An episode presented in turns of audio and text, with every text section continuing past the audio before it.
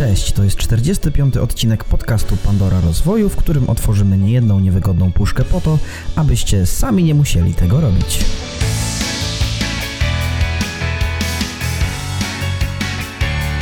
W dzisiejszym odcinku porozmawiamy o konkursie szopenowskim, wyrzeczeniach artystów, łączeniu pasji z marzeniami oraz zastanowimy się nad tym, co jest ważniejsze sztuka czy pieniądze.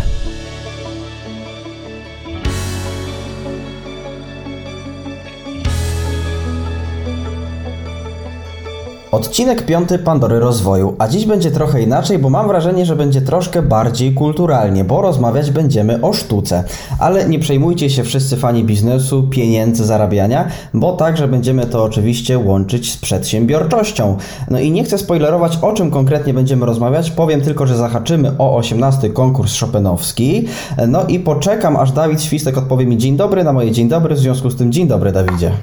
Cześć, cześć Adrian, witam e, naszych słuchaczy, naszych widzów e, na YouTubie. Bardzo się cieszę, że e, dzisiaj możemy się spotkać, ponieważ wielokrotnie szukamy takich bardzo kontrowersyjnych tematów, czasami takich bardzo na topie, ale często są też takie tematy, które są pomijane przez wiele osób, w tym między innymi na przykład sztuka bądź muzyka klasyczna, która swego rodzaju może naprawdę porywać tłumy, co też właśnie pokazał ostatni koncert Chopinowski, szczególnie ten finałowy.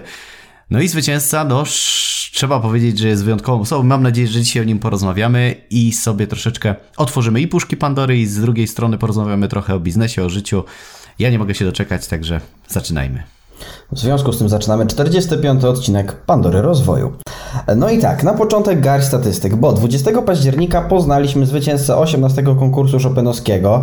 E, co ciekawe, do konkursu dostano, znaczy zgłosiło się ponad 500 osób. 500 osób, z czego 164 zostały dopuszczone do udziału w eliminacjach, a do głównego konkursu dopuściło 87 osób jury. No i konkurs sam wygrał Bruce Liu z Kanady, o ile dobrze to czytam. E, no i z tego co wiem, to występ Ci się podobał, tak? Wiesz co, ja oglądałem e, kilka jego występów e, poprzednich, też oglądałem oczywiście innych i trzeba powiedzieć, że poziom naprawdę był wysoki i, i każdy mm, pianista, no, że tak powiem, wykonał kawał dobrej roboty. Natomiast ten Bruce miał to coś.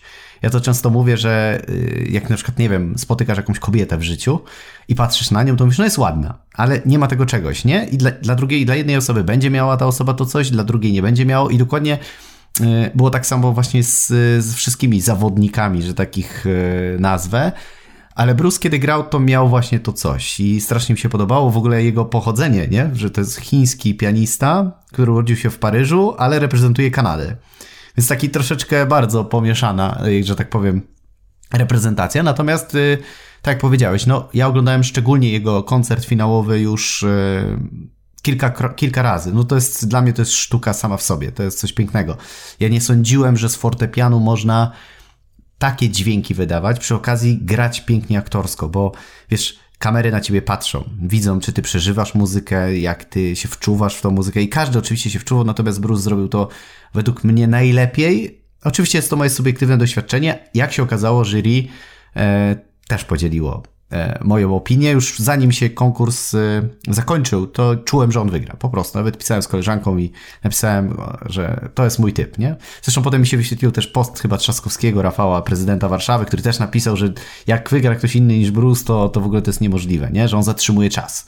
No mhm. i coś w tym jest. Rzeczywiście, jak słuchałem, to ten godzinny koncert to po prostu nie wiem, jakoś tak się zatrzymałem. Kompletnie, totalnie w ogóle zatraciłem czas z rzeczywistością. Szczególnie ostatnie wariacje to, to było coś nieziemskiego, no, dla, dla moich uszu, wiesz. Ja chodziłem do szkoły muzycznej, więc tym bardziej dla mnie to działało, chociaż na co dzień, to trzeba podkreślić, nie słucham takiej muzyki, w sensie od czasu do czasu gdzieś tam sobie włączę Mozarta, bo, bo podobno działa lepiej na koncentrację, natomiast siłą rzeczy jakby na co dzień nie, nie obcuję z tą muzyką jakoś tak bardzo mocno, nie jestem filomanem e, muzyki klasycznej, bo gdzieś tam w szkole muzycznej się nasłuchałem, więc myślę, że za mojego życia już mi wystarczy.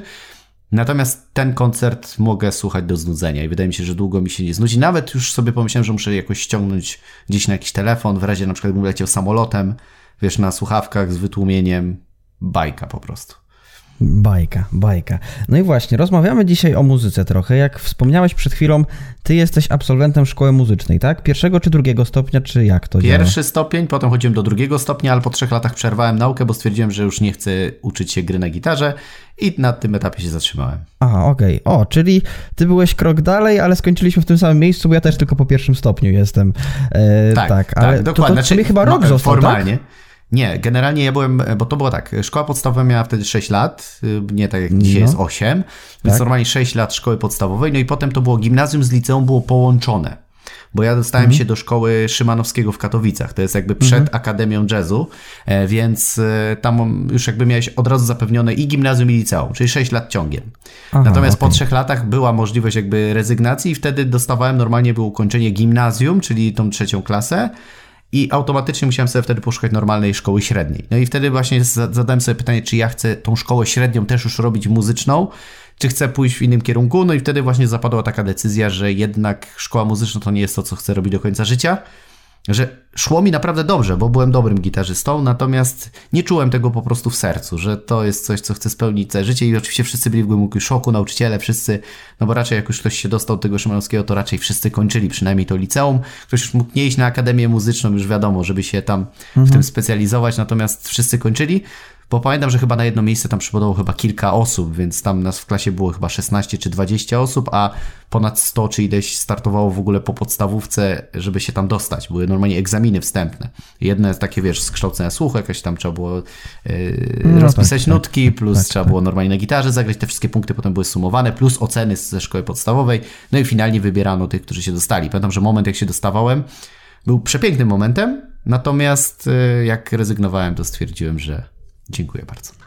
Mhm, dobrze, dobrze. To ciekawe, to jesteś bardziej przesiąknięty muzyką, bo ja chodziłem do szkoły muzycznej niezależnej od szkoły państwowej, to znaczy, że chodziłem osobno do tej, osobno okay. do tej, ale nieważne, nieważne, bo e, czasów e, szkoły muzycznej nie lubiłem, zresztą mało co zdałem, potem musiałem przynosić kwiaty pani dyrektor, serdecznie panią pozdrawiam, musiałem przepraszać za to, że nie chodziłem na kształcenie słuchu i audycje muzyczne, bo te przedmioty mnie niszczyły po prostu, e, ale nieważne, bo to jest temat na jedną rozmowę, a mi chodzi o to, że... Mm, cała rutyna, cała szkoła muzyczna kształci to, że musisz być po pierwsze troszkę obowiązkowy, musisz być zdyscyplinowany, sumienny.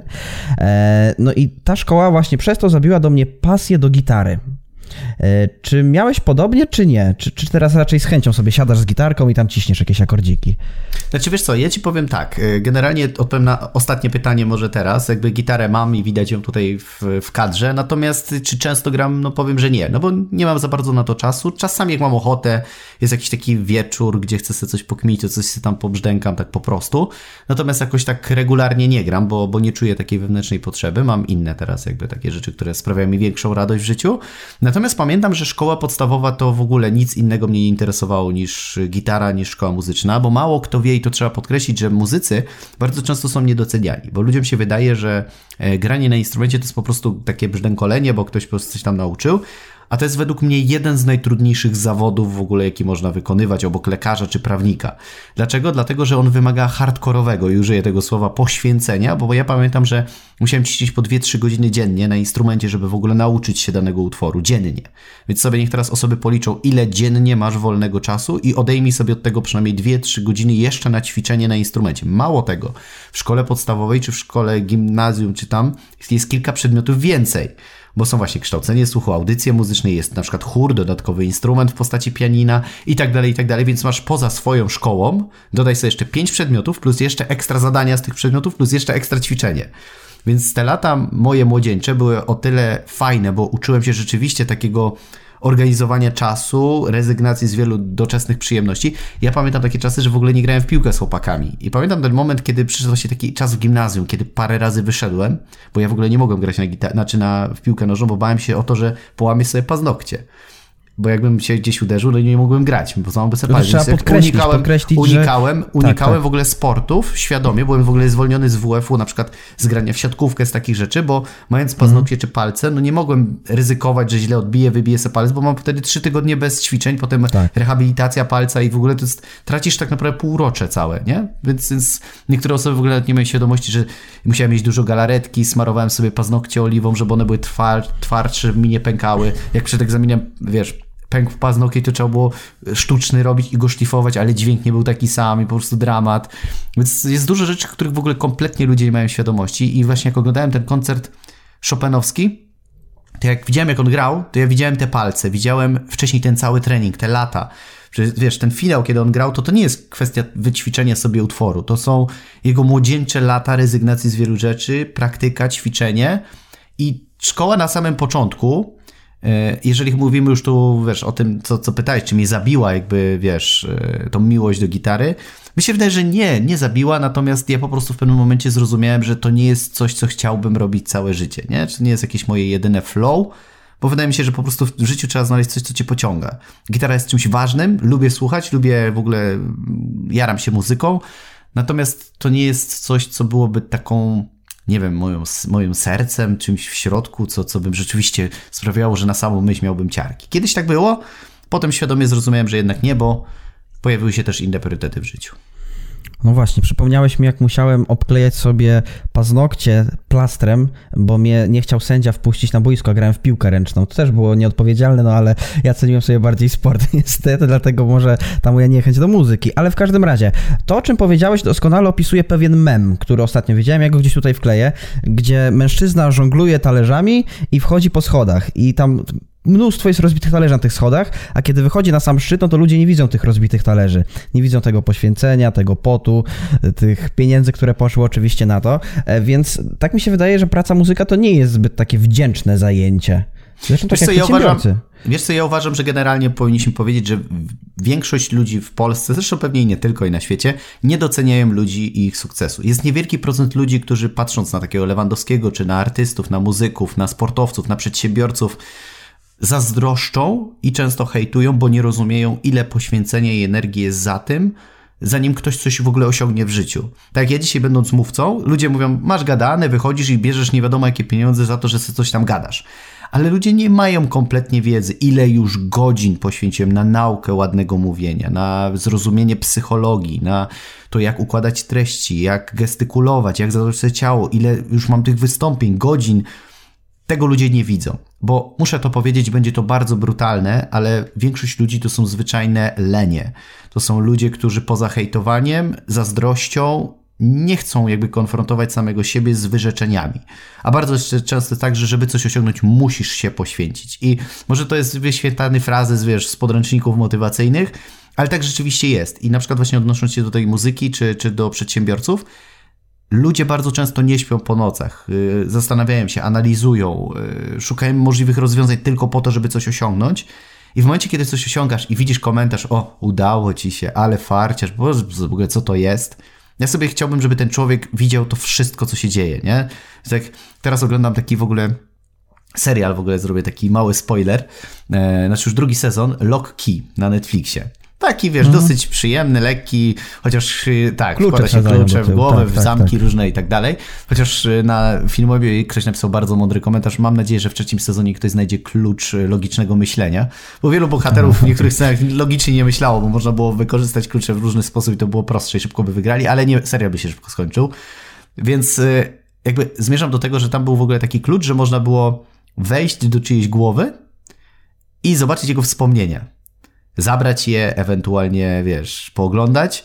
I chciałbym, żeby właśnie ludzie mieli taką możliwość, jak na przykład klikasz na daną, danego artysty, nagle ci wyświetlają wszystkie takie, wiesz, przebitki najtrudniejszych momentów, kiedy ta osoba na przykład zmagała się z odrzuceniem, z porażką, e, z rezygnacją, z frustracją, z brakiem motywacji, z gorszym dniem, wiesz, i wtedy ludzie nagle by widzieli, i co się dzieje tak naprawdę, bo patrząc dzisiaj, ja mam ogromny szacunek do wszystkich ludzi, którzy coś osiągają. Czy to jest Robert Lewandowski, czy to jest przedsiębiorca, który otworzył restaurację i ma wielu klientów, czy to jest właśnie Bruce, który wygrywa koncert Chopinowski. Jak widzę, że ktoś coś osiąga, to jestem tak dumny z niego, jakby to był mój syn, coś w tym stylu. W sensie ja mhm.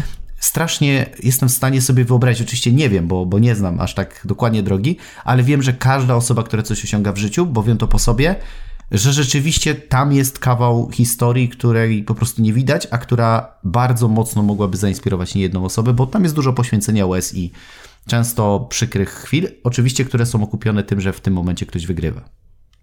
I właśnie jak teraz o tym mówiłeś, to przypomniała mi się strategia marketingowa pewnego przedsiębiorcy z Nowego Jorku bodajże, Garego V, bo on mhm. mówi dokumentuj cały proces i weź tą kamerę na YouTube'a, kręć, pokażesz ludziom, jak do tego doszedłeś, tak jak on z tymi winami, z firmy, która zarabia 3 miliony, zrobił firmę, która zarabiała 60 milionów rocznie i tam rozkręcając firmę jego ojca. Ale w każdym razie to jest bardzo ciekawe i to też nawiązuje pewnie do pytania, które dzisiaj będzie, bo ja wiem, e, o czym będzie to pytanie, pokazywałeś mi wcześniej, ale to może zaraz, to może zaraz, bo chcę połączyć za dużo wątków w jednym pytaniu.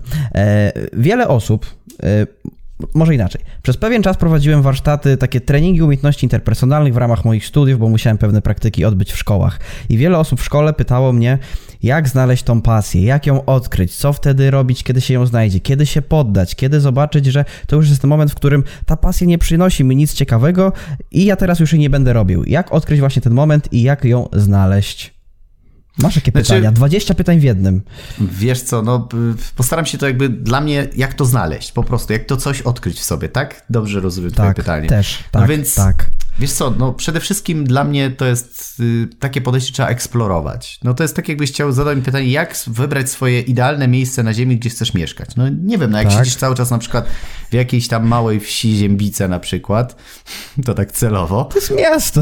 No, no dobrze, ale wiesz, jak siedzisz w Ziembicach, no dobra, no to tak, i tak. nigdzie indziej nie jeździłeś, no to teraz, znaczy ja wiem, że jeździsz, natomiast jakbyś nie jeździł, no to siłą rzeczy, no skąd masz jakiekolwiek porównanie, nie? To, to ciężko jest tak stwierdzić. No i ja uważam, że tak samo jest to z pasją, że trzeba paru rzeczy w cudzysłowie oczywiście liznąć, porobić, potestować, o, zaryzykować nawet, żeby dowiedzieć się tak naprawdę, czy to jest dla ciebie, czy to nie jest dla ciebie. No, z pasją jest tak, że albo ją poczujesz, albo nie. Jeżeli czujesz, że coś ci sprawia radość, tak jak ja miałem z gitarą, ale nie czujesz do tego miłości, czyli nie daje ci to takiej wewnętrznej satysfakcji, że nawet byłbyś w stanie robić to za darmo, wiesz, takie poczucie, że jesteś gotowy nawet poświęcić się zrobić, bo to ci tak sprawia radość, no to rzeczywiście to nie jest chyba to.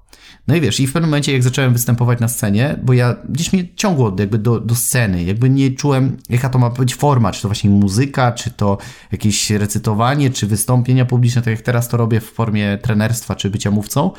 Natomiast czułem właśnie, że ta scena gdzieś do ludzi chciałbym, nie wiedziałem jeszcze jak, w jakiej formie, ale czułem, że chcę coś robić dla ludzi, a nie, że na przykład robić tam sobie coś dla siebie. I to, to było takie dla mnie takim łącznikiem. No i dopiero kiedy rzeczywiście zacząłem występować przed ludźmi, ogarnąłem sobie tematy, które mi się podobają, to dopiero stało się taką moją wewnętrzną pasją. No właśnie, i dlatego zadałem to pytanie, bo chciałem usłyszeć troszkę o Twojej historii. Bo myślę sobie, że kiedy na przykład rozkręca się jakiś biznes, to zakładam, że przez kilka pierwszych miesięcy, czasem przez rok, dwa, trzy nawet są też i takie biznesy, nie dzieje się nic. Zarabiasz sobie, ale to masz na ZUS, masz, żeby włożyć coś do, do garnka i tyle. No i w którym momencie ty na przykład wiedziałeś, że okay, idę w tę stronę, widzę, że zakładam, że nie przynosiło ci na początku spektakularnych liczb, bo to opisywałeś w twojej książce, z tego co pamiętam, serdecznie polecamy. E, I w każdym razie dochodzisz do tego momentu, w którym mówisz albo to robię dalej, albo nie wiem, idę do kogoś, idę na etat, idę gdzieś indziej. I jak to u ciebie wyglądało? Znaczy wiesz co, no u mnie droga była stosunkowo mm, w miarę nawet myślę rozsądnie potraktowana. Tak jak patrzę z perspektywy czasu, była to odważna decyzja, to co zrobiłem i o czym zaraz powiem, ale było to jednak rozsądnie zrobione. Gdzieś chyba przeczytałem nawet w książce, tak, w jakiejś książce, tak warto zrobić. Bo ja pracowałem y, na etacie, w sensie w korporacji. Byłem dobrym sprzedawcą, zarabiałem dosyć fajne pieniądze jak na tamten mój młody wiek, no i część, część znaczną część pieniędzy już zacząłem inwestować w rozwój osobisty, w szkolenia, e, w różnego rodzaju rzeczy, które sprawiają mi radość. Bo pamiętam, że jak już zacząłem dużo sprzedawać, to pamiętam, że kierowniczka albo kierownik, już teraz nie wiem dokładnie, poprosiła mnie któregoś momentu, żebym tam zaczął szkolić innych konsultantów, żeby mi pomagał, jak mogą lepiej sprzedać. I zaczęło mi to sprawiać radość, bo ja mogłem mhm. jakąś technikę, coś podpowiedzieć, widziałem, że im się to podoba, że miałem też efekty. I czułem, że to takie uczenie innych ludzi na bazie moich doświadczeń czy wiedzy jest czymś fajnym. No więc zacząłem ja się więcej uczyć i automatycznie dzielić się tą wiedzą, którą się nauczyłem i sprawdziłem i widziałem, że działa. E, I potem jakby w pewnym momencie zacząłem obserwować, że jest w ogóle coś takiego jak rynek szkoleniowy, rynek rozwoju osobistego i mówię, kurczę, to na tym można zarabiać. Czyli nie tylko w pracy mogę za darmo dawać tipy, ale ktoś może mi za to chcieć zapłacić. No więc zacząłem dla starej w ogóle pierwszej pracy gdzie się przenosiłem z takiego autoryzowanego punktu, zrobiłem w ogóle pierwsze szkolenie, takie tam za jakieś pieniądze, mówię, kurczę, to fajnie, to też można zarabiać, to to można się monetyzować. No i już wiedziałem, że chcę w to pójść. Oczywiście wiedząc, że nie mam klientów, bazy, niczego, stron, w ogóle wiesz. Zacząłem sobie kupować pojedyncze rzeczy. Najpierw kupiłem sobie jakiś mikrofon, zrobiłem sobie pierwszy roll-up, jakieś takie, wymyśliłem sobie logo, zrobiłem jakąś podstawową stronę. Czyli cały czas pracując na etacie już zacząłem rozwijać moją firmę szkoleniową. I dopiero w momencie, kiedy gdzieś tam pobocznie ca cały czas wolny poświęcałem na rozwijanie tej drugiej firmy i pracując na etacie, praktycznie w ogóle nie miałem wolnego czasu przez dwa lata, no to jak już tam zaczęły się pojawiać jakieś pieniądze, to jeszcze nie były takie pieniądze jak na etacie, bo tam wiadomo, to była zbyt duża dysproporcja, jeszcze był social, wiesz, sam y, ten, y, telefon, karta medyczna, siłownia, wszystko tam mieliśmy, nie? Mhm. Więc wiesz, nagle mówię, kurczę, no już nie jestem w stanie bardziej rozwijać tej drugiej nogi, bo już mi brakło czasu, żeby pójść dalej. No i wtedy była właśnie decyzja, czy rezygnować z korpo, gdzie jest wygodnie pieniądze, wszystkie benefity i w ogóle, gdzie byłem pewnym sprzedawcą, czy iść w swoją działalność i zaryzykować. No i wtedy powiedziałem, dobra, y, idę w tą, wiesz, w tą działalność, rezygnuję i wiesz, wiele osób pukało się wtedy w głowę. Mówi, Dawid, masz dobrą pracę, wszystko ci wychodzi, wiesz, po co? Ja mówię, bo ja chcę iść w moją jakby działalność, chcę robić to, co mi sprawia większą radość, bo nie chciałem być tylko cyferką w Excelu w danej korporacji mm -hmm. na mhm, przykład, nie? Mm -hmm. No i rzeczywiście okazało się, że to było dobre po czasie, bo pierwszy rok czy półtora było naprawdę dramatyczne. Zmiana poziomu życia na dużo, dużo niższy. No bo jednak tam miałem pewną pensję, tutaj o tą pensję musiałem walczyć i to często ta pensja miesięczna no, była dużo niższa. Pamiętam, że nawet z jednym moi, z moich dobrych znajomych pokłóciłem się kiedyś o 50 zł, bo dał mi za wysoką fakturę o 5 dych i wtedy 5 dych dla mnie to było być albo nie być na przykład. Takie były czasy. Ale dzisiaj z perspektywy czasu wiedziałem, że jak się poświęcę, bo pamiętam to właśnie ze szkoły muzycznej, że jak się poświęcę, to wyjdzie. Prędzej czy później. Kwestia po prostu tego zaangażowania, bo wiele osób właśnie wymięka. Wiesz dlaczego? Dlatego, że wiele osób, nam nie są statystyki, że większość firm po pierwszym roku w ogóle upada. I nie dlatego, że nie mają zły pomysł, tylko często ludzie myślą, że to jest takie jak na etacie. Przyjdę, zrobię swoje 8 godzin i leżę i będę pachniał, tak? I klienci sami będą do mnie dzwonić. No niestety, jeżeli ktoś z Was, kto nas słucha w tym momencie, ma firmę, to doceniam to, że trzymasz firmę i że ją utrzymujesz, bo to jest naprawdę kawał dobrej roboty, a jeżeli ktoś z Was myśli o założeniu firmy, to przez pierwszy rok nie zakładaj, że coś zarobisz, i musisz się z tym, żebyś pracował 24 godziny na dobę. Bo jesteś w pracy praktycznie cały czas. Czy masz wolne, czy nie, cały czas coś się dzieje, cały czas coś trzeba zrobić. Wiadomo, że tam możesz sobie już potem to automatyzować, ulepszać i tak dalej w trakcie, ale początki są takie, że jak nie umiesz się poświęcić, zrezygnować, nie jesteś wytrwały i konsekwentny, to, to lepiej nie, nie zakładaj firmy, bo możesz sobie narobić problemów i bądź po prostu na etacie. Bo pamiętaj, że biznes i wprowadzenie firmy nie jest dla każdego. To trzeba czuć, że rzeczywiście ci to sprawia frajdę, to takie poczucie z jednej strony przyjemności, ale z drugiej strony bardzo dużej odpowiedzialności. Bo nawet ja prowadząc teraz firmę, mam odpowiedzialność nie za siebie, ale za ciebie, za inne wiesz, rzeczy, które mam w życiu, no bo jednak trzeba zapłacić pensję, trzeba to, więc ta odpowiedzialność jest duża i ciągle myślisz, kminisz, bo to trzeba wiesz, zarobić, wszystko opłacić i tak dalej, nie? Mhm. No i właśnie tu mówimy o takich firmach self-made menów bardziej, nie? Bo jak ktoś na przykład odziedziczył 15 milionów, to sobie weźmie konsultantów, którzy mu ułożą całą strategię, no i wiadomo. No to to nie jest otwieranie firmy. Zbuduj firmę no od zera. Wymyśl produkt, tak. całą e, archetyp marki, sprzedaż, marketing, automatyzację procedury, znać klientów, i to jeszcze z niewielkim budżetem na start. Jak ktoś coś takiego robi, szapoba, klęcze, bije brawo. Często ludzie nie słyszą, ci przedsiębiorcy nie słyszą słów docenienia ze strony klientów, nie widzą tego poświęcenia. No ale no tak już żyjemy w takim kraju. Jeszcze w Stanach, powiem Ci, że jest taka mentalność, że przedsiębiorcy są szanowani, no bo wiedzą, ta gospodarka jest bardziej taka jak ja to mówię, konsumpcyjna. Mm, wiesz o co mi no, tam chodzi, jest tak? bardziej kapitalistycznie. Dokład, tak, tak dokładnie tak, tak, tak, Więc, więc tam jakby przedsiębiorcy bardziej się doceniają. Nas w Polsce to wiesz, kiedyś był taki kawał, że ktoś złowił złotą rybkę i mówi spełnię twoje życzenie, mm, ale mm, to, co ja spełnię, to twój sąsiad dostanie dwukrotnie, nie? No to ktoś mówi, no dobrze, to ja mam jedno życzenie, wydłup mi oko. To takie typowo polskie, nie? Typowo Wiem. polskie. A może no. tyle fajnych rzeczy było mieć. O, ja matko, Mógł dostać milion, ale on nie chciał, żeby sąsiad miał dwa, nie? No, Więc... No, no i tak bardzo często niestety jest w naszym kraju. Także trzeba sobie mhm. radzić, skupiać się, szukać środowiska, w którym rośniesz i tyle. No dobrze. E, ostatnio oglądałem wywiad z panem Krzysztofem Stanowskim, dziennikarzem e, sportowym, i tam mu zadano pytanie: talent, szczęście, praca. Te trzy czynniki wpływają na sukces. Jakbyś to, drogi Krzysztofie, podzielił procentowo? Więc teraz ja, drogi Dawidzie, masz talent, szczęście i pracę. Jak uważasz, co zaprowadziło się do tego miejsca, w którym jesteś i ile proporcjonalnie trzeba włożyć z tych właśnie trzech czynników, żeby dojść do kątś? Wiesz co, ciężko jest tak powiedzieć, ale bym na pewno powiedział, wykorzystałbym regułę Pareto. 80% to jest praca i po 10% szczęście i talent. Ja bym to tak, okay. tak bym to podzielił, bo 80% to jest naprawdę dużo zaangażowania. 10% z tego to może być rzeczywiście jakiś talent i 10% trochę szczęścia. E, wiadomo, że jak nie masz szczęścia ani talentu, no to gdzieś e, dużo możesz stracić i, i też nie osiągnąć nie wiem jak w daleko ale ciężką pracą jesteśmy w stanie dużo dać, bo jest wielu zawodników, nie? Na przykład takich typowo, bo tam Krzysztof, o którym wspomniałeś, jest dziennikarzem sportowym, mhm. więc, y, więc tam w sporcie jest tak, że mam wielu zawodników teraz na myśli, którzy po prostu nie mają zbyt wielkiego talentu, jako wiesz, taki Messi, Ronaldo, mm -hmm, Lewandowski, mm -hmm. ale tą swoją pracą rzeczywiście osiągali bardzo wysoki poziom. Nie będzie to nigdy ten galaktyczny poziom, taki wiesz, złota piłka czy coś w tym stylu, ale są naprawdę topowymi zawodnikami na świecie. Mm, I też trochę szczęścia tam na pewno musieli mieć. Ale jak ktoś ma szczęście i talent, ale nie wkłada w to pracy, to według mnie ta postawa determinuje naprawdę sukces w życiu. Mhm, mhm.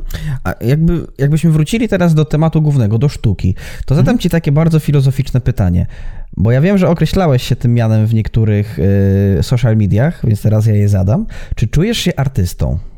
Tak, zdecydowanie. Wiesz, wydaje mi się, że w pewnym momencie przychodzi taki moment, kiedy z rzemieślnika stajesz się artystą, czyli ja, ja rozgraniczam taki moment, kiedy od odtwarzania pewnych pomysłów zaczynasz kreować zaczynasz tworzyć, zaczynasz y, wchodzić na ten level master, w sensie ja to tak rozumiem w dyscyplinie, czyli y, do pewnego poziomu, na przykład, nie wiem, piłkarz, on gra, trenuje, wykonuje to, co inni zawodnicy, a w pewnym momencie zaczynasz być artystą na boisku, czy taki Messi, zaczynasz kreować y, różne, wiesz, techniki, sam je wymyślasz, zaczynasz się inaczej ustawiać, robisz rzeczy niekonwencjonalne, i według mnie ja na scenie czuję się troszeczkę jak taki artysta, bo na samym początku starałem być taki, w takich ramach, nie? że nie pozwalałem sobie na więcej. Uważałem, że tylko są pewne standardy, które muszą być na scenie.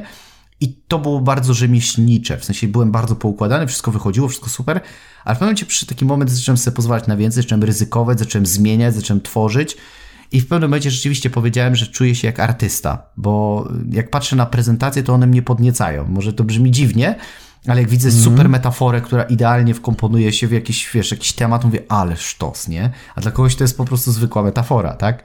A mnie to podnieca, wiesz, to jest tak jak z muzykiem. Ktoś może zagrać perfekcyjnie, a patrzę na takiego Brusa, który w konkursie chopinowskim gra i ja widzę, że on po prostu czuje klawisz, nie? W sensie, jak ja to mówię, mm -hmm. po, po, prostu jest połączony z tym instrumentem. I to jest ta, ta różnica, to jest ten taki... W momencie, kiedy wchodzisz na poziom artyzmu, już nie tylko sprawia ci to radość, ale żyjesz tym, co tworzysz. I według mnie to jest zdanie klucz, nie? Że jak stworzysz coś i czujesz, że tam jest część ciebie i żyjesz tym, co stworzyłeś, to już jesteś artystą. Czyli nie odtwarzasz, żeby zaliczyć, tylko chcesz, żeby to zostało na dłużej. Nie? Czyli dla mnie każde przemówienie ma już taką namiastkę, że nie tylko chcę zrobić wow, nie tylko chcesz nauczyć, ale chciałbym, żeby to przemówienie zostało z ludźmi do końca życia, żeby tam było coś takiego, do czego będą wracać i co im da coś takiego, co będzie taką, tak jak Key, jeszcze raz powiem, jest taki, że dajesz tak, to jest taki pierwiastek y, szepczącego metalu, czyli taki po prostu on wchodzi w skórę no. i, sto, i zmienia cię. Tam akurat zmieniał w demona, ale mam nadzieję, że moje Aha, słowa okay. wchodząc w drugiego człowieka zmieniają po prostu jego mentalność i to jest to, nie? I jak artysta artystę zrozumie, ale ktoś, kto nie jest artystą, patrzy na artystów jak na wariatów. I niektórzy ludzie mm -hmm. patrząc na mnie, jak o pewnych rzeczach mówię, rzeczywiście mówią, że jestem wariatem, nie? W sensie, tak dziwnie mówię, że to takie, że jak można się jarać wystąpieniami publicznymi, nie? A ja tak, się tym jaram tak, tak. po prostu i staram się to przelewać i uczyć innych ludzi, bo wiem, że wystąpienia da się lubić po prostu. Mhm. Jest taki piękny zresztą cytat, teraz mi się przypomniał, że ci, którzy tańczyli, zostali wyśmiani przez tych, którzy nie słyszeli muzyki. To taka propos artystów. To jest to. Znaczy, wiesz tak, co, ja tak. myślę, że y, jestem na takim etapie w swoim życiu, że i szkoła muzyczna, i wszystkie doświadczenie biznesowe, i scena, i ludzie, i to wszystko, co zrobiłem w życiu, nie powiem udało mi się, bo co zrobiłem w życiu, być może to nie jest dla wielu ludzi coś spektakularnego, dla mnie to jest bardzo dużo, e, co zrobiłem, a wiem, że pomimo mojego młodego wieku jeszcze mogę bardzo dużo rzeczy w życiu osiągnąć, Natomiast mam takie poczucie, że jak rozmawiam z kimś, kto czuje się artystą, to ta, ta, ta, rozmowa jest zupełnie na innym poziomie. Czasami nie trzeba nic mówić, bo ludzie po prostu to rozumieją, co chcesz powiedzieć. Jakby nie podważają pewnych słów, szanują, a nie wchodzą w zbędną polemikę i dyskusję. No tak, to się właśnie Bo, dzieje. Bo wiesz, praktyka, rozwoju. praktyka i wiesz, praktyka i rzemieślnika, z nim możesz dyskutować o technikach. Z artystą się nie dyskutuje. Artysta po prostu to stworzył i to takie ma być. Czy ci się to podoba, czy nie. To jest tak z obrazem. A po prostu, no, możemy powiedzieć, że brzydki obraz, ale widocznie nie rozumiesz artysty, co chciał przekazać, nie? Możesz lubić, nie lubić.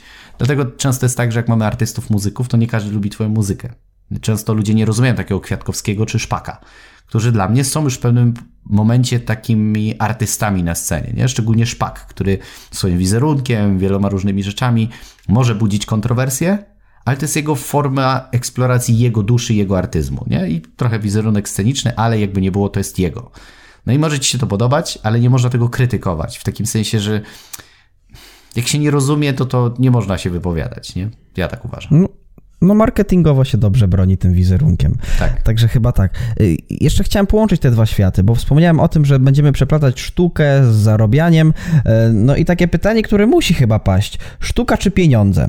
I ja nie oczekuję odpowiedzi, że ty powiesz, no pieniądze są ważne, coś tam, coś tam, ale sztuka też jest ważna, tylko chcę, żebyś tak, jak mi- miałbyś wybrać życie, w którym jesteś biedny, ale sobie radzisz i robisz to, co kochasz, robisz jakąś sztukę, albo zarabiasz mnóstwo pieniędzy i nie do końca to sprawia ci taką super pasję, bo to nie wiąże się z twoją sztuką i z wewnętrznym poczuciem artyzmu, to co byś wybrał?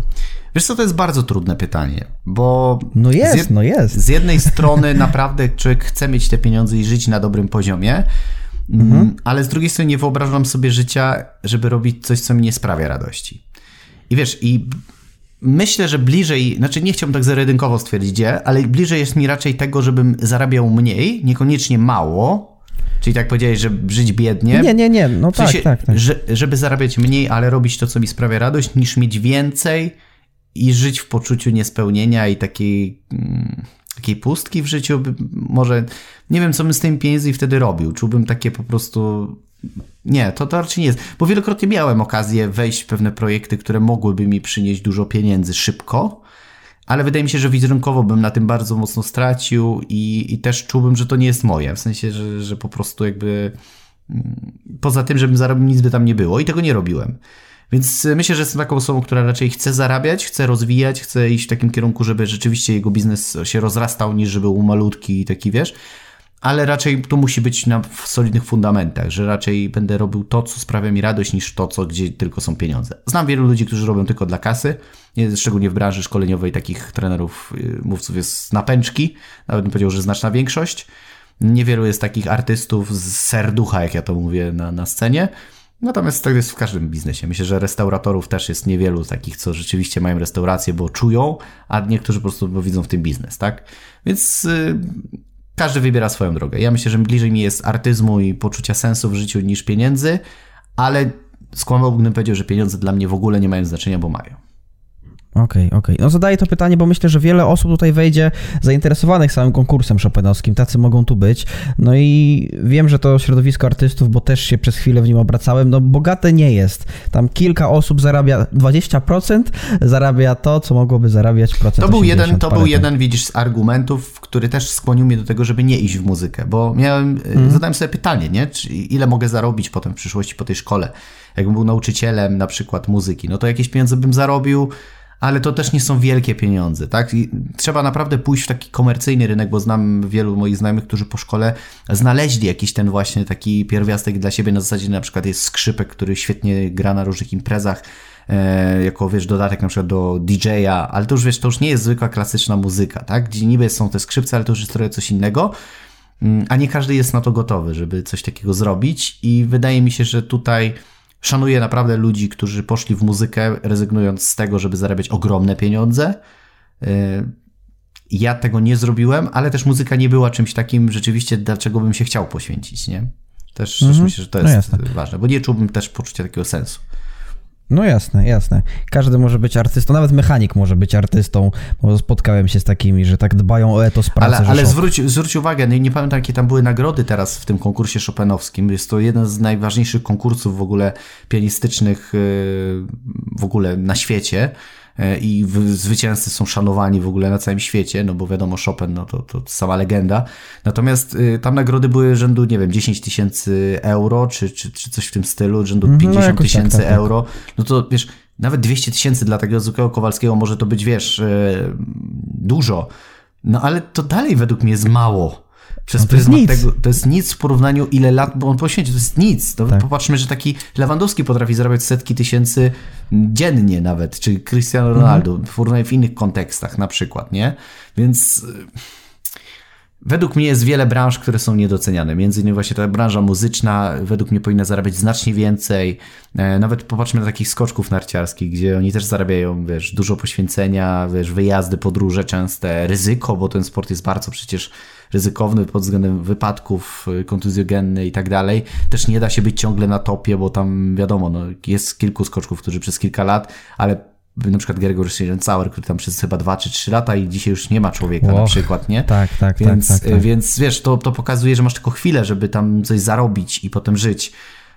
A te pieniądze tam też nie są jakieś turbo wybitne. No wiadomo, potem może w jakichś reklamach i tak dalej. Już wracamy znowu na rynek taki, wiesz, zwykły. No popatrz, masz influencera, który wejdzie i zgarnie zalokowanie w swoim filmiku na YouTubie, wiesz, 30-40 tysięcy złotych, wiesz, za pokazanie jakiegoś produktu, a w tym samym czasie pianista, który zagra koncert, zarobi 5-10 tysięcy na przykład i on musi ćwiczyć miesiącami, musi, wiesz, wiele wyrzeczeń, a tu po prostu pokażesz lejsy czy coś i, i masz to same pieniądze. Więc ta sprawiedliwość Ile często w życiu... za? Ile za to dostałeś?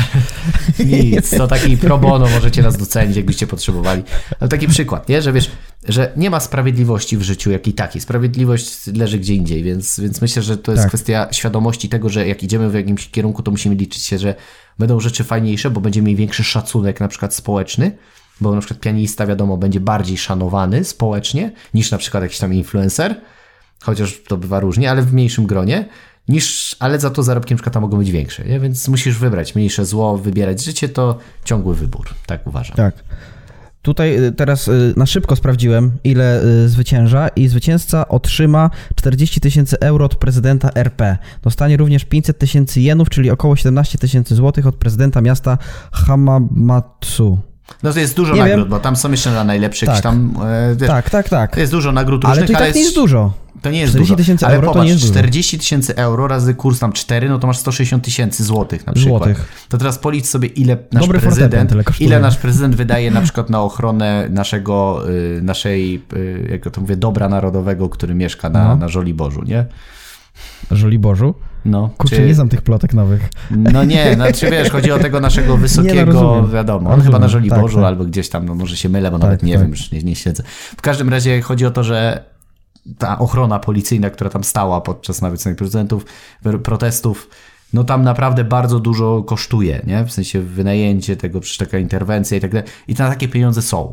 Nawet mój znajomy, e, który wylądował teraz w szpitalu, który prowadzi biznes, jego dziecko miało rotawirusa i wyobraź sobie, że jak jesteś rodzicem, a dziecko leży, to tobie się nie należy obiad w szpitalu. Pomimo to, że musi być przy dziecku, które ma tam 3 czy 4 latka, no bo nie należy ci się.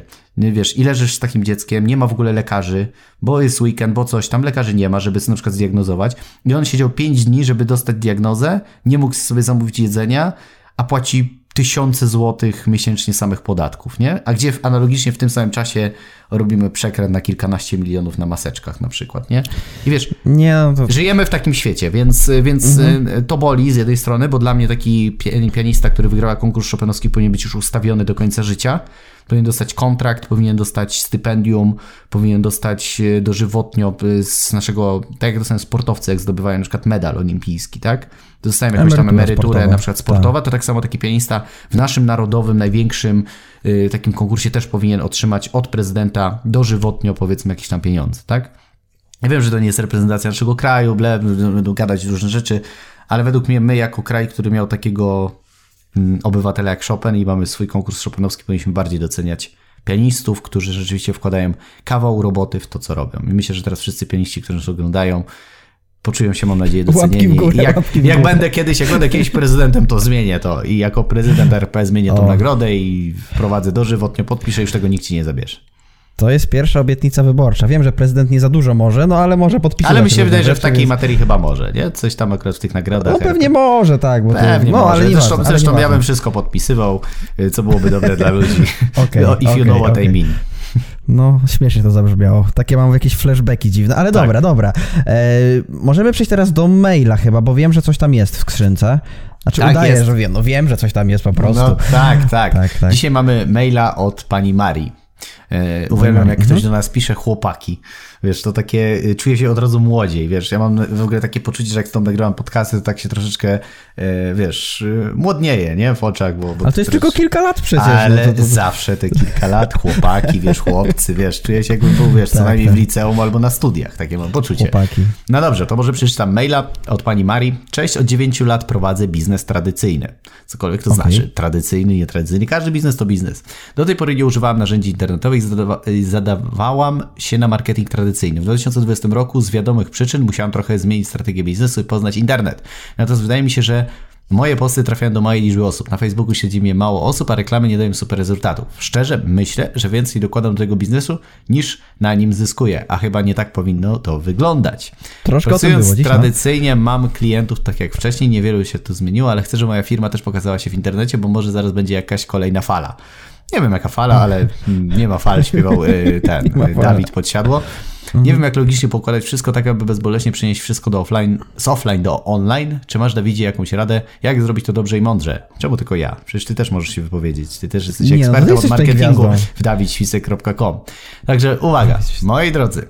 y, Ja bym powiedział tak, pani Mario. Przede wszystkim zrobić to krok po kroku. Czyli przede wszystkim nauczyć się w ogóle internetu, a nie robić tak po prostu, wiesz, intuicyjnie. Wiele osób w ogóle zamiast zainwestować w dobry kurs marketingu w internecie, to myślą, że wystarczy wrzucać zdjęcie i potem patrzę na te wole i one rzeczywiście nie przynoszą żadnych rezultatów. Dla mnie przede wszystkim to też zrozumieć, czy mój biznes jest w stanie dotrzeć do osób w internecie, w sensie kto jest moją grupą odbiorców, e, czy moje produkty jestem w stanie sprowadzić do poziomu takiego materialnego. Oczywiście, nawet jak robisz, gotujesz obiady, bo szkoda, że tutaj nie mamy na- napisane, jaki to jest biznes, bo bym może coś podpowiedział. Natomiast y, na przykład, jeżeli robisz obiady, no to możesz na przykład zapakować to w jakieś hermetyczne słoiki. Tak pamiętam, Mag- Magda Gessler zrobiła, zrobiła stronę internetową, sklep internetowy i zaczęła sprzedawać. Oczywiście ona miała markę. Więc ja w ogóle zacząłbym od personalizacji, w sensie zrobiłbym od zbudowania świadomości konsumenta, kim ja jestem, co ja robię, czym się zajmuję, w czym się specjalizuję. Pokazałbym e, siebie w sposób taki sympatyczny i trochę profesjonalny, czyli pokazałbym, co robię, że jestem fajny, miły, a z drugiej strony, że mam know-how, wiedzę, która może ci pomóc. E, No i jeżeli był to biznes tradycyjnie taki stacjonarny, no to na pewno są jakieś klienty, na pewno na, klienci, na pewno są jakieś doświadczenia, jakieś referencje, jakieś przygody, wiedza, know-how, który zwykły przeciętny Kowalski może się nauczyć. Więc ja uważam, że w internecie nie tylko warto się chwalić, ale też edukować klientów, no bo ten content marketing rzeczywiście działa. No im szybciej, tym lepiej się wejdzie w internet, no to tym lepsze rezultaty można osiągnąć. No nie warto na to czekać, bo nawet jeżeli nie będzie fali, to i tak ten internet może być świetnym uzupełnieniem do biznesu tradycyjnego, a nie czekać właśnie na moment, kiedy już trzeba to robić. No a kursów jest mnóstwo, my też zresztą prowadziliśmy kursy z marki osobistej, także jeżeli pani Maria będzie potrzebowała wsparcia, może nas napisać, to na pewno na jakiś produkt dla niej znajdziemy i pomożemy, bo tutaj oczywiście moglibyśmy gadać godzinami, bo jednak branża w internecie, czyli jak robić, budować markę, jak nagrywać filmy, jak sprzedawać przez webinary, jest to bardzo złożony proces. My się w tym specjalizujemy, więc jeżeli ktoś nas słucha i chciałby się nauczyć, to jesteśmy w stanie tym pomóc. Tak. I jeszcze wspomnę, że a propos content marketingu, można wejść na dawidświstek.com ukośnik blog i tam jest artykuł o tym, jak tworzyć dobre treści w mediach społecznościowych dla żółtodziobów. Na przykład. Pani Maria, Tak, tak, y, tak. mam nadzieję, że się nie obrazi. Nie uważam, że jest żółtodziobem, ale tak po prostu używamy takiego synonimu, po prostu, że to dla osób, które e, powiedzmy nie wiedzą. Nie? Nie, to takie modne jest w Ameryce, widzę, że określanie tak ludzi, wiesz, takie łatki, dawanie łatek, to musi w Polsce wprowadzić. Dla bystrzaków, dla Będziemy, będziemy, będziemy, będziemy pierwsi, tak. Jesteś zwykłym amatorem. Tak, wiesz, i nazywać rzeczy po imieniu. Nie, w sporcie amator to takie normalne, ale w życiu, jak powiedziała, ty amatorze kulinarny, to czemu mnie obrażasz, no nie? No ładnie, no dziwne. Nie, No nie. tak. No ale dobrze, dziękujemy bardzo za tego maila i oczywiście zapraszamy wszystkie osoby do tego, że jeśli chcą, aby e, odpowiedzieć na jakieś ich pytanie, albo chcecie, żebyście się pojawili właśnie tutaj i żeby Dawid przeczytał swoim pięknym, anielskim głosem wasze pytanie, to możecie pisać maile na em, adres Pandora Rozwoju małpa dawidswistek.com. Piękna reklama. Ja zachęcam, bo wiecie, bo Tak? e, czasami jest tak, że boimy się, wiesz, wysłać maila. Zastanawiamy się, albo zrobię Mhm. później, a potem nie mamy odpowiedzi. A jak będzie dobrze zadane pytanie, już możecie przesłuchać na poprzednich odcinkach, co można dopisać, żeby one były bardziej dedykowane, konkretne, to wtedy możesz dostać darmową poradę. I wiesz, ja zawsze zachęcam, bo nigdy nie wiesz, kiedy usłyszysz zdanie, które może naprawdę ci pomóc w życiu. Więc piszcie maile na Pandora a my wybierzemy te, które są bardzo e, takie fajne, ciekawe, które mogą wnieść wartość i na pewno przeczytamy, udzielimy odpowiedzi i pomożemy. Dokładnie tak, a Pandory Rozwoju słuchać możecie na różnych platformach streamingowych, m.in. Apple Podcast, Google Podcast, Spotify. Link do wszystkich znajdziecie na stronie anchor.fm łamane przez Pandora Rozwoju. Ponadto zapraszamy na grupę facebookową Pandora Rozwoju, społeczność słuchaczy. E, no i to wszystko z mojej strony. Miło mi się dzisiaj rozmawiało o Brusie Liu. Życzę mu powodzenia i wygrania kolejnych konkursów prestiżowych. Może jakiś konkurs mozartowski teraz niech będzie, a co? E, a czy masz coś na koniec do powiedzenia? Powiedzenia, drogi Dawidzie? Wiesz co, dla mnie przede wszystkim e, poza gratulacjami dla Brusa i, i w ogóle dla wszystkich pianistów, którzy wystąpili w finale, bo, bo naprawdę byli genialni i, i oglądało się to z wielką przyjemnością dla ucha i dla, dla oka. E, uważam, że od czasu do czasu powinniśmy popatrzeć na rzeczy, których normalnie nie oglądamy. W sensie często pomijamy takie rzeczy, właśnie jak jakiś tam teatr czy inne rzeczy, które też mogą nam wnieść coś fajnego w życiu i uważam, że nie musimy być filomanami, wiesz, muzycznymi albo jakimiś koneserami sztuki teatralnej, ale warto od czasu do czasu pójść, przypomnieć sobie, zobaczyć, docenić kupując nawet ten bilet w teatrze aktorów, którzy poświęcają też wiele lat. Jest mnóstwo takich dziedzin w życiu, które gdzieś pomijamy i ciągle tylko, wiesz, Netflix, kino, wiesz, McDonald's, takie, wiesz, szybkie życie, a warto się zatrzymać, bo takie dodatkowe, artystyczne, różne, jak ja to mówię, dodatki naszego życia, one powodują, że coś nowego się w głowie pojawia, jakieś takie myśli, bo, bo sztuka bardzo myślę, że pobudza emocje i chyba się ze mną zgodzi, mm -hmm. że ona mhm. bardzo tak wspiera y, w zrozumieniu pewnych rzeczy i porusza często tematy, których normalnie się nie porusza w taki bardzo ładny, elegancki sposób. Mm. I też chciałbym powiedzieć, żebyśmy doceniali ludzi. To jest, myślę, ważne. Doceniajmy ludzi, którzy coś osiągają w życiu. Zamiast ich krytykować, ściągać w dół, zazdrościć, wspierajmy siebie nawzajem, bo według mnie to jest chyba najważniejsza rzecz, której nam w Polsce brakuje, bo gdybyśmy wspierali siebie w tych ludzi, którzy rzeczywiście nas niosą, to wszyscy byśmy poszli do góry. Mam nadzieję, że kiedyś dożyjemy takich czasów, może na moje stare lata, że w Polsce ta mentalność trochę komunistyczna gdzieś już zaniknie i, i wszyscy będziemy gdzieś raczej tak zamiast zazdrościć, bardziej się wspierać, e, życzyć sobie powodzenia, bo jak już ktoś coś osiąga, to niewielki procent z tych ludzi miał farta i znajomości, a duże grono, naprawdę 90% z tych wszystkich osób, które coś osiągają, zawdzięczają to tylko i wyłącznie swojej ciężkiej pracy. Więc doceńmy, kibicujmy i trzymam za wszystkich kciuki po prostu. Dobrze. Trzymamy, dołączamy się do życzeń, dołączam się znaczy ja i życzę Wam wszystkiego dobrego w nadchodzącym kolejnym tygodniu i do zobaczenia w kolejnym odcinku Pandory Rozwoju. Dziękuję i do usłyszenia i do zobaczenia.